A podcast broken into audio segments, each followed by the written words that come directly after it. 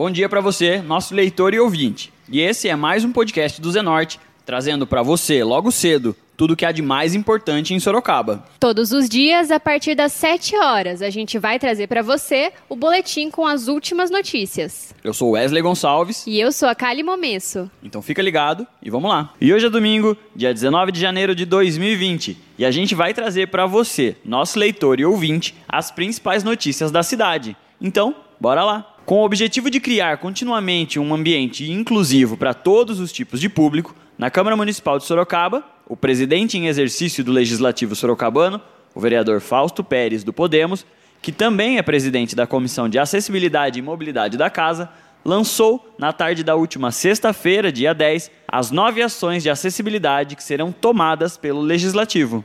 O ato contou com a presença de membros do Conselho Municipal da Pessoa com Deficiência e Mobilidade Reduzida e de servidores da casa, entre os quais pessoas com deficiência que atuaram na adoção das medidas. Fausto Pérez, que exerce interinamente a presidência do Legislativo pela segunda vez, falou, emocionado, sobre seu empenho como presidente na Comissão de Acessibilidade e Mobilidade e ressaltou as medidas de acessibilidade que já foram tomadas na casa, enfatizando que o objetivo agora é aperfeiçoá-las e corrigir eventuais barreiras de acessibilidade para essas pessoas. Escuta só o que ele disse. Desde o início do mandato, eu tenho trabalhado para que a Câmara Municipal é, faça acessibilidade para todas as pessoas, principalmente na questão dos banheiros que são para atender os munícipes que vêm aqui na Câmara Municipal. Ah, nós temos o banheiro para ah, cadeirantes, para os deficientes, mas infelizmente não atende com toda a necessidade que eles precisam. E na sexta-feira eu assinei um ato como presidente da Câmara Municipal de Sorocaba, determinando a casa que realmente dê os procedimentos e faça faça todas as adequações necessárias para dar acessibilidade a todas as pessoas. Temos o piso tátil na Câmara, que ela, é, ela só dá volta nos corredores e ela não sinaliza para a porta de entrada dos gabinetes dos vereadores. Isso aí é um problema recorrente que já existia na casa e precisava fazer alteração. Já determinei que isso seja feito também e as outras acessibilidades também para melhorar o atendimento com as pessoas é, deficientes que frequentam a Câmara Municipal de Sorocaba. Nós temos que ser exemplo para nossa cidade. E por isso eu fiz questão de na sexta-feira, como presidente, poder convocar aí é, as instituições, né, o Conselho Municipal da Pessoa com Deficiência e algumas pessoas que realmente frequentam a Câmara Municipal há vários meses e sentiu essa necessidade e precisavam que realmente a gente fizesse as adaptações necessárias para atender essa demanda. Então, graças a Deus, já está encaminhado e eu acredito que daqui mais alguns dias a Câmara já vai estar acessível para todas as pessoas. O vereador lembrou que em 2019 foi formada uma comissão de servidores para tratar do assunto. E em decorrência disso, a Câmara Municipal contratou o serviço especializado para o desenvolvimento de um relatório técnico visando minimizar eventuais barreiras de acessibilidade no prédio, especialmente em relação à reforma do piso tátil para os deficientes visuais. A presidente do Movimento Mulheres em Ação, o MMA, Elaine Cristina Santos, que é deficiente visual e integra o conselho, participou ativamente da adoção das medidas de acessibilidade na casa. Ela que contou ter ficado emocionada ao ver que o legislativo está dando uma resposta ao clamor das pessoas com deficiência. Escuta só o que ela comentou. O fato da Câmara Municipal hoje ter um pensamento um pouco mais avançado em relação à questão que o espaço público tem que ser para todos. Posso dizer para você assim que tem sido uma luta de alguns anos, porque assim é, gente, eu e eu sei que muita gente entende que nós pessoas com deficiência nós também fazemos parte dessa sociedade e como parte dela a gente tem que ter os espaços apropriados para nós. É, nos dias de hoje, é difícil você entender que, como no meu caso é minha esposa, a gente não consiga é, entrar num banheiro público por falta de acessibilidade ou ter o constrangimento, como acontece ainda nos dias de hoje, é, eu com minha esposa ter que entrar no banheiro feminino, porque logicamente eu, é mais difícil eu entrar no banheiro masculino, porque a sociedade não pensa que nós vamos utilizar os espaços públicos. Eu vejo essa iniciativa da Câmara Municipal como muito positiva, muito mesmo, porque assim abre um, um pensamento positivo para as outras instituições para os outros órgãos, para os, os empresários e a sociedade como um todo, começar a pensar poxa, é, pessoas com deficiência, elas pagam impostos, elas contribuem com a sociedade, nada mais justo de se ter um, os espaços também direcionados para esse público. É que nem a gente fala, as pessoas esquecem que somos consumidores, que somos eleitores, que somos cidadãos. Então, é, é algo realmente muito positivo, que nos alegra. Eu acredito que, assim, tem tudo para ter continuidade. Basta, né, os vereadores presentes e futuros, né, já que estamos num ano eleitoral, dar continuidade. E eu digo para você que continuarei, continuaremos cobrando para que realmente não só a Câmara Municipal, eh, a Prefeitura e todos os órgãos se tornem espaços para todos, que esse que tem que ser o ideal.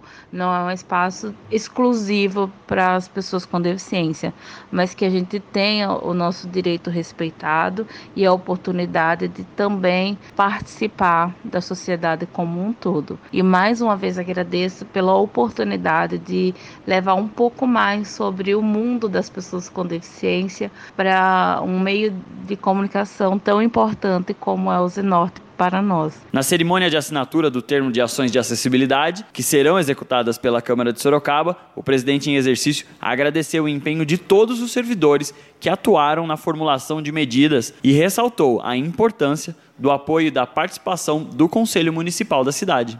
Agora, a gente muda de assunto e fala da iniciativa do vereador Hudson Pessini, do MDB. O parlamentar se reuniu em São Paulo com representantes da principal empresa da América Latina que oferece o serviço de bicicletas e patinetes elétricos compartilhados, a Grow Mobility. O assunto do encontro foi a possível operação desse meio de transporte na cidade de Sorocaba. Pessini foi recebido pelas diretoras de relações governamentais da empresa. Na conversa, elas explicaram que a companhia está focada em aprimorar seus serviços nos municípios onde já atua, mas permanece aberta para parcerias. Escuta só o que o vereador comentou sobre esse encontro.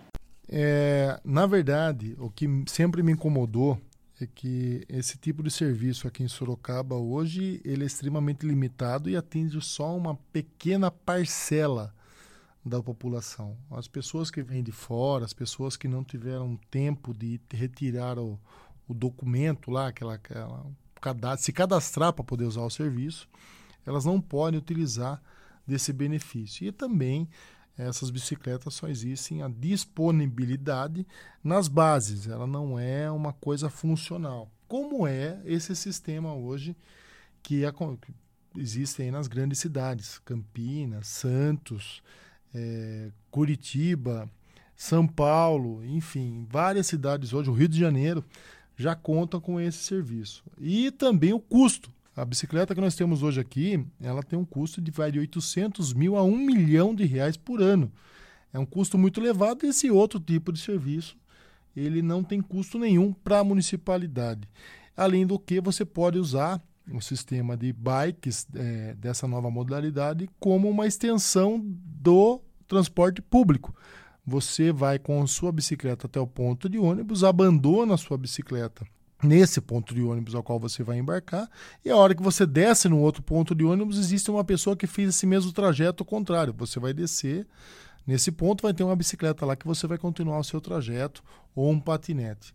Então, é, tudo isso faz com que as pessoas abandonem o carro elas passem a utilizar mais o transporte público, passem a utilizar mais é, é, um tipo de é, locomoção curta, não poluente, e as ruas aí acabam também numa, num longo prazo, você acaba conscientizando essas pessoas que não é muito mais rápido você adotar outras formas de, de, de, de locomoção do que o carro. E além do que, é, esse tipo de modalidade hoje ela é totalmente democrática. Quem paga é quem usa paga e quem não usa não paga. Ao contrário do que é hoje, a maioria das pessoas que não utilizam pagam esse sistema e eu acho um sistema extremamente caro para outras prioridades hoje que existem na cidade. De acordo com o parlamentar, o próximo passo é estabelecer um diálogo com a iniciativa privada e buscar interessados em ajudar a incluir Sorocaba entre as cidades onde já está em curso essa revolução de mobilidade urbana. E a gente segue acompanhando e espera que esse novo serviço possa chegar em breve aqui na nossa cidade. E agora a gente muda um pouquinho de assunto e fala de política no estado.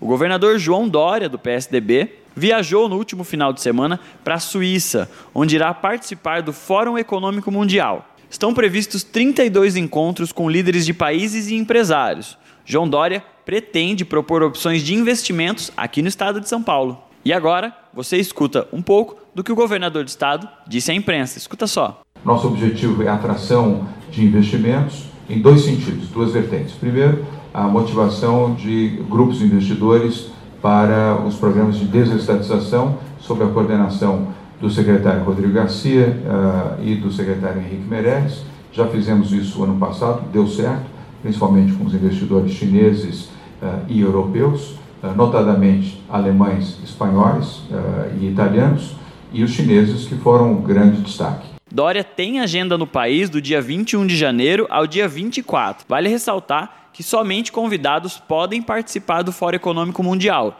E esse é o terceiro ano seguido em que o governador é convidado. E agora a gente fala das notícias nacionais. O presidente Jair Bolsonaro sancionou sem vetos a Lei Orçamentária Anual, a LOA, de 2020. O anúncio foi feito no último dia 17, pouco antes das 23 horas, pelo ministro-chefe da Secretaria-Geral de Governo, Jorge Vieira, num post nas redes sociais. A expectativa é que a publicação saia no Diário Oficial da União na segunda-feira, dia 20 de janeiro. O orçamento, o primeiro elaborado durante a gestão de Bolsonaro, foi sancionado com um fundo de 2 bilhões de reais para o financiamento de campanhas eleitorais, com previsão de receitas e despesas totais de 3 trilhões 687 bilhões de reais para 2020. A LOA foi aprovada em 19 de dezembro do último ano pelo Congresso Nacional. O texto tinha até 30 dias para ser sancionado. O orçamento deste ano destina pouco mais de 2 trilhões de reais para o orçamento fiscal. 1 trilhão para a Seguridade Social e 121 bilhões para o investimento das estatais. Para a rolagem, a renovação da dívida pública,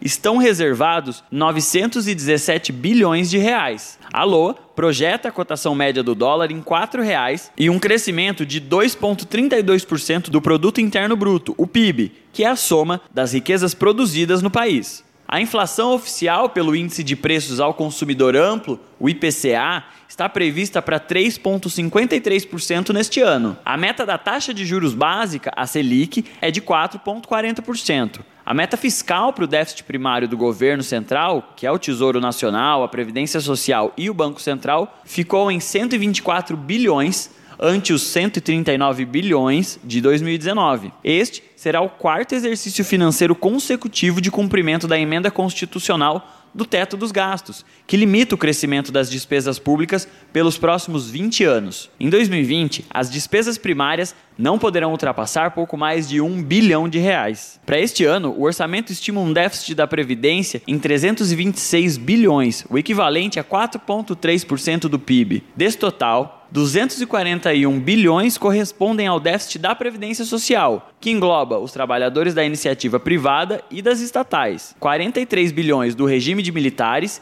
e 41 bilhões do regime próprio de servidores públicos federais civis. E para saber mais informações sobre o orçamento da União, é só ficar ligado aqui no podcast do Zenorte, que a gente traz em breve mais notícias desse tipo para você. E agora a gente muda de assunto e fala de oportunidade para quem quer adquirir o seu imóvel. Para falar sobre o rumo do mercado imobiliário e o novo empreendimento, o Petra Living, nós conversamos com a Galia Andreazzi, gerente comercial da construtora Silva Campos. Ela comentou um pouco sobre esse cenário. Escuta só o que ela tem a dizer. E é um prazer para mim estar aqui falando um pouquinho sobre o nosso novo empreendimento, Petra Living, que vai ser entregue em 2023 e também um pouquinho sobre o mercado imobiliário.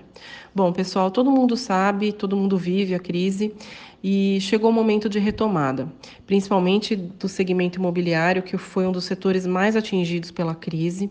É, deixou de produzir empregos, deixou de produzir riquezas e as pessoas ficaram com seus investimentos e com seus sonhos durante um tempo represados. Então agora a gente volta com tudo e a gente volta com Petra Living, que é um empreendimento super vanguarda. Ele nasce já com olhos para o futuro. Ele vai ser entregue daqui a três anos e meio, mais ou menos, mas ele já nasce com um conceito que a construtora Silva Campos traz em primeira mão para Sorocaba, que é um conceito de prestação de serviços e que vai incluir nesse empreendimento uma série de praticidades para aquela pessoa que dá muito valor ao seu tempo. O que são esses serviços? Por exemplo, serviços de delivery, cada pessoa vai ter o seu próprio armário para receber e entregar as coisas. Serviços ligados à área de culinária e à área de educação física. Então, dentro do empreendimento, é, vão existir atividades ministradas por professores com os quais a construtora fez algumas parcerias e que vão dar aulas para os filhos e para os pais dentro dos, das dependências, das dependências de lazer do empreendimento. Então, o que a construtora quer com isso é tornar a moradia e o tempo das pessoas dentro do seu empreendimento residencial é, otimizado para que elas consigam usar o tempo livre delas é, para praticar atividades de lazer com a família e com os amigos. Então, eu convido todos vocês a conhecer melhor o Petra Living e fico à disposição. Um abração para todos. E agora a gente fala da previsão do tempo. O sol deve permanecer na cidade neste domingo e acompanhado aí de algumas nuvens. A temperatura máxima prevista para hoje é de 25 graus e a mínima é de 20. Então, fica ligado que deve dar uma esfriada aqui em Sorocaba. Quer ser apoiador do podcast do Zenorte? Então é só chamar a gente no WhatsApp do leitor, número 15 98128 7921. Eu vou repetir. O número é 15 98128 7921. E esse foi mais um podcast do Zenorte, trazendo as últimas notícias de Sorocaba para você. E a gente volta amanhã cedo trazendo mais notícias. Porque está ao vivo, impresso ou online, tá no Zenorte.